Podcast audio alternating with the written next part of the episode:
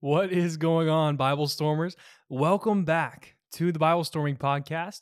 This is your host, Daniel Webster, and we're back in this episode talking about honor and shame and the difference between cultures that really orient themselves around an honor and dishonor dynamic, honor and shame dynamic, versus cultures like ours, if you, like me, live in the West in the United States which really orient around a guilt and innocence dynamic.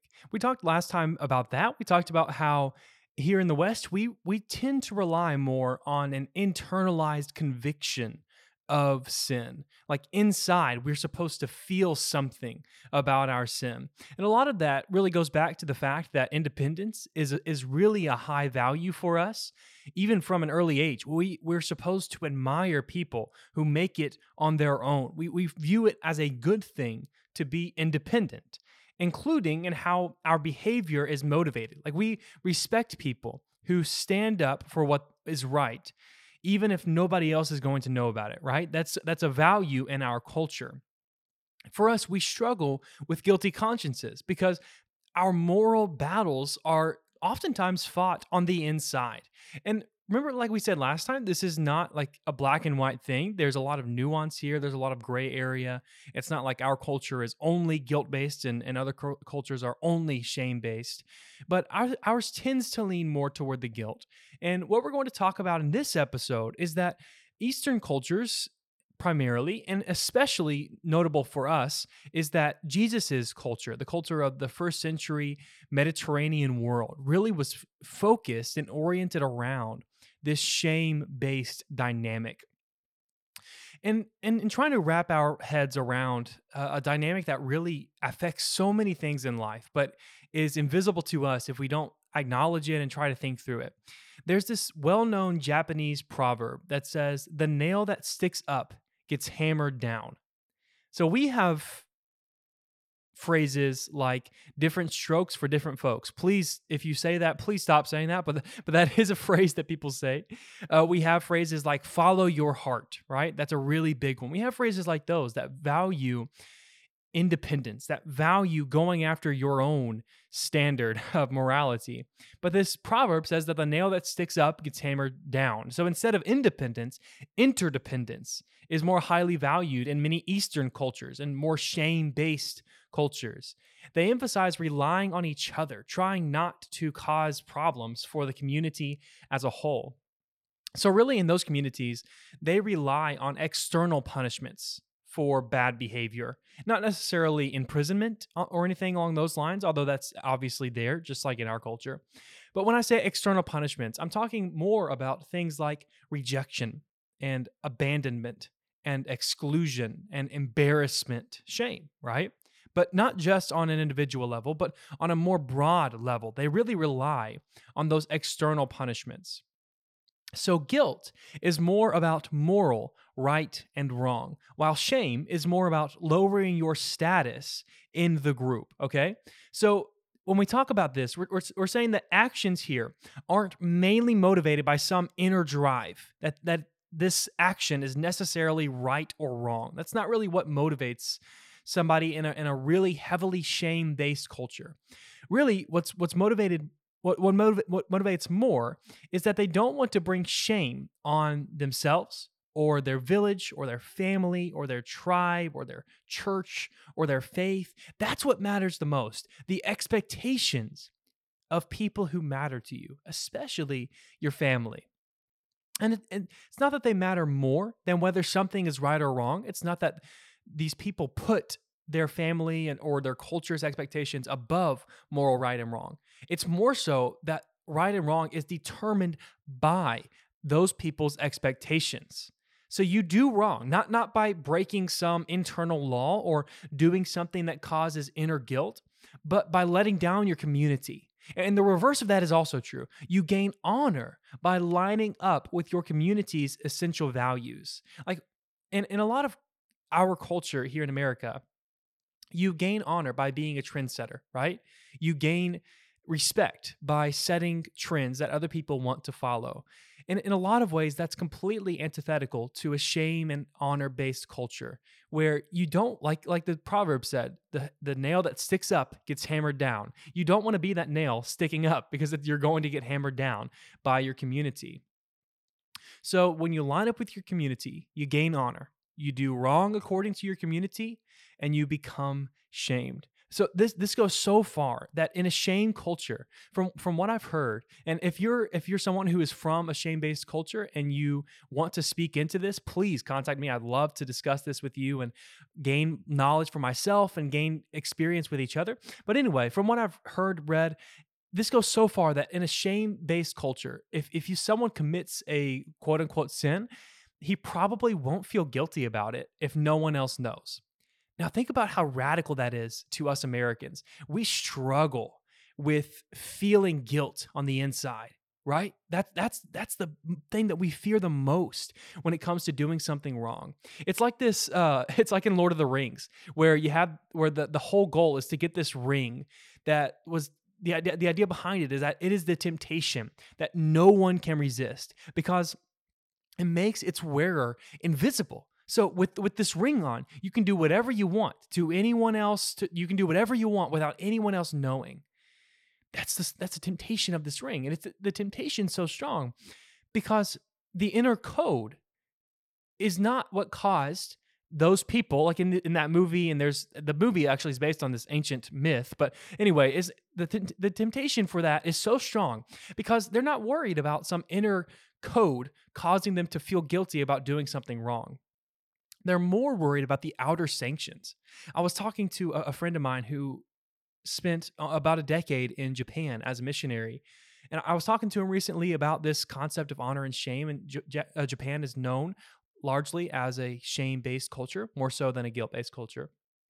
And he was saying that this this was a real struggle for him in his time in Japan, and he's hoping to go back soon. So he's, he's been thinking through this.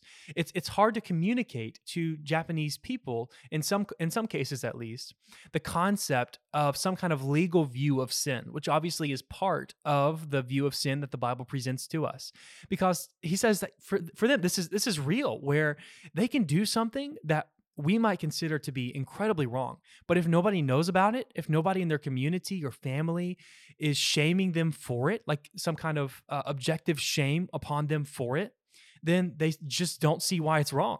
There's no conception of right or wrong. It, it, seems so weird to me as someone who's grown up uh, in this guilt type culture. Um, it's it's just strange and confusing but the thing is that people who come from cultures like this think of us as just as confusing, right? We may tend to think of ourselves as holding some kind of moral high ground in this debate, and they may think of us as being insensitive. Like, so we can look at each other and we can cast stones at each other. But the point here isn't, isn't to determine which paradigm is better. We should appreciate all types of paradigms and try to adapt to each other. But the point for us is to point out the differences, to understand the differences between these types of cultures.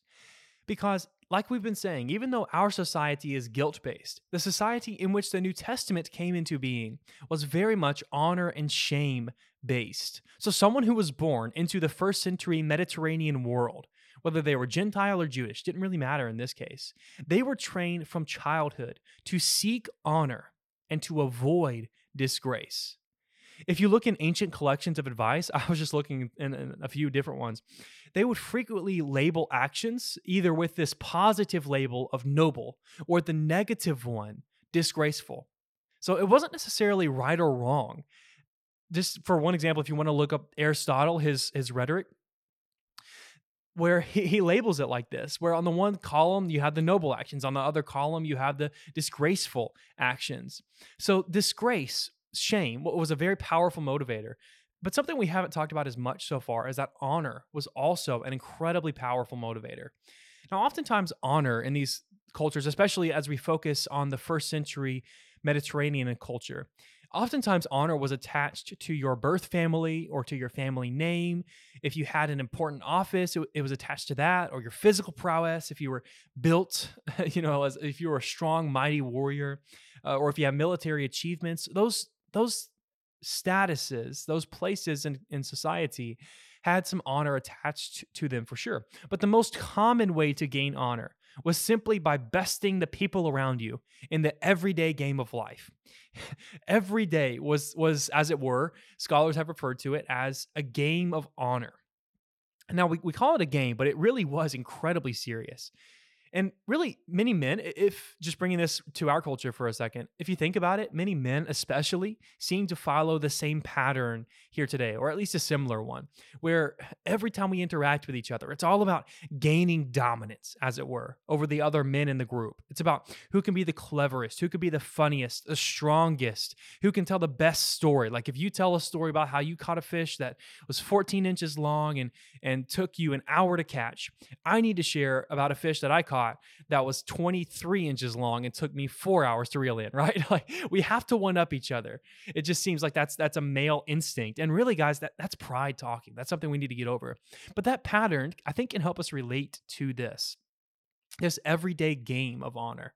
But like I said, th- this game was so serious for them that if the honor of your name or your family was offended, everyone accepted. This, this is just commonplace. Everyone accepted that that honor could be restored only through the shedding of blood. that, that's crazy to us, but that's how serious honor is taken. And if you Google honor killings, I mean, be prepared to go down a rabbit hole the internet. And, and really, it really is not going to uh, encourage you. It's not going to be a fun rabbit hole to go down because this still happens today. It happens, even, it has happened in the US and it happens in many cultures even today. And throughout history, there have been thousands and thousands of honor killings. This is a serious thing. Now you can see this type of honor and shame thinking all over the New Testament. Like if you if you just want to search your Bible program for this, you'll see it everywhere. But just for a few examples, John 12 verse 26, Jesus says if anyone serves me, the Father will honor him. Now, notice that that's an interesting little dynamic that's going on for Jesus here. Because generally, a servant, someone who's serving, is not necessarily a place of great honor, right? In that society especially you could gain honor by being a good servant by do, doing your job well. Now that's a way to gain honor but but just in and of itself being a servant is is not a very honorable position. But jesus says if you serve me my father will honor you. There's a type of honor that comes from god that supersedes the honor of society. It's really interesting. And also in Philippians 2 29 and 30, for one more example, Paul says, So receive him in the Lord with all joy and honor such men, for he nearly died for the work of Christ. Now, you notice how that little phrase there in the middle, and honor such men, I almost pass over it if I'm not thinking about it, because honor is, is not really a huge thing for us, but for them, Paul says, This guy nearly died for our cause. So give him some honor. He has earned this honor. Give it to him. lavish him with honor. And one last one, and this one's a little different, but I think it'll help us understand something about these dynamics. 1 Corinthians 6:20, Paul or Paul writes, "So glorify God in your body." Now, glorify that to us, that is a bit of an abstract concept because we don't use that language very often in places other than church, right? glorify, glory, any of those type words. But if you want to, it's, it's a bit reductionistic, it's a bit too overly simplistic. But if you want a pretty solid way of thinking of glorifying something else, think of honoring that thing. Because even though our culture isn't an honor based culture, not a shame based culture, honor really is still a part of our culture, right? We understand putting honor on something or honoring somebody who's who's earned it, or even somebody who hasn't earned it and giving them the honor that they maybe don't deserve. We we understand that a little bit more than glory, I think. So you might can put this in into this text, other texts that talk about glorifying God. So honor God in your body. Honor him with how you live your life because your body's not not yours anymore, right? And, and really, if you look for this, if you begin to read the New Testament through these glasses, you'll see these dynamics absolutely everywhere. You'll see the honor and shame dynamics just on every page, just about.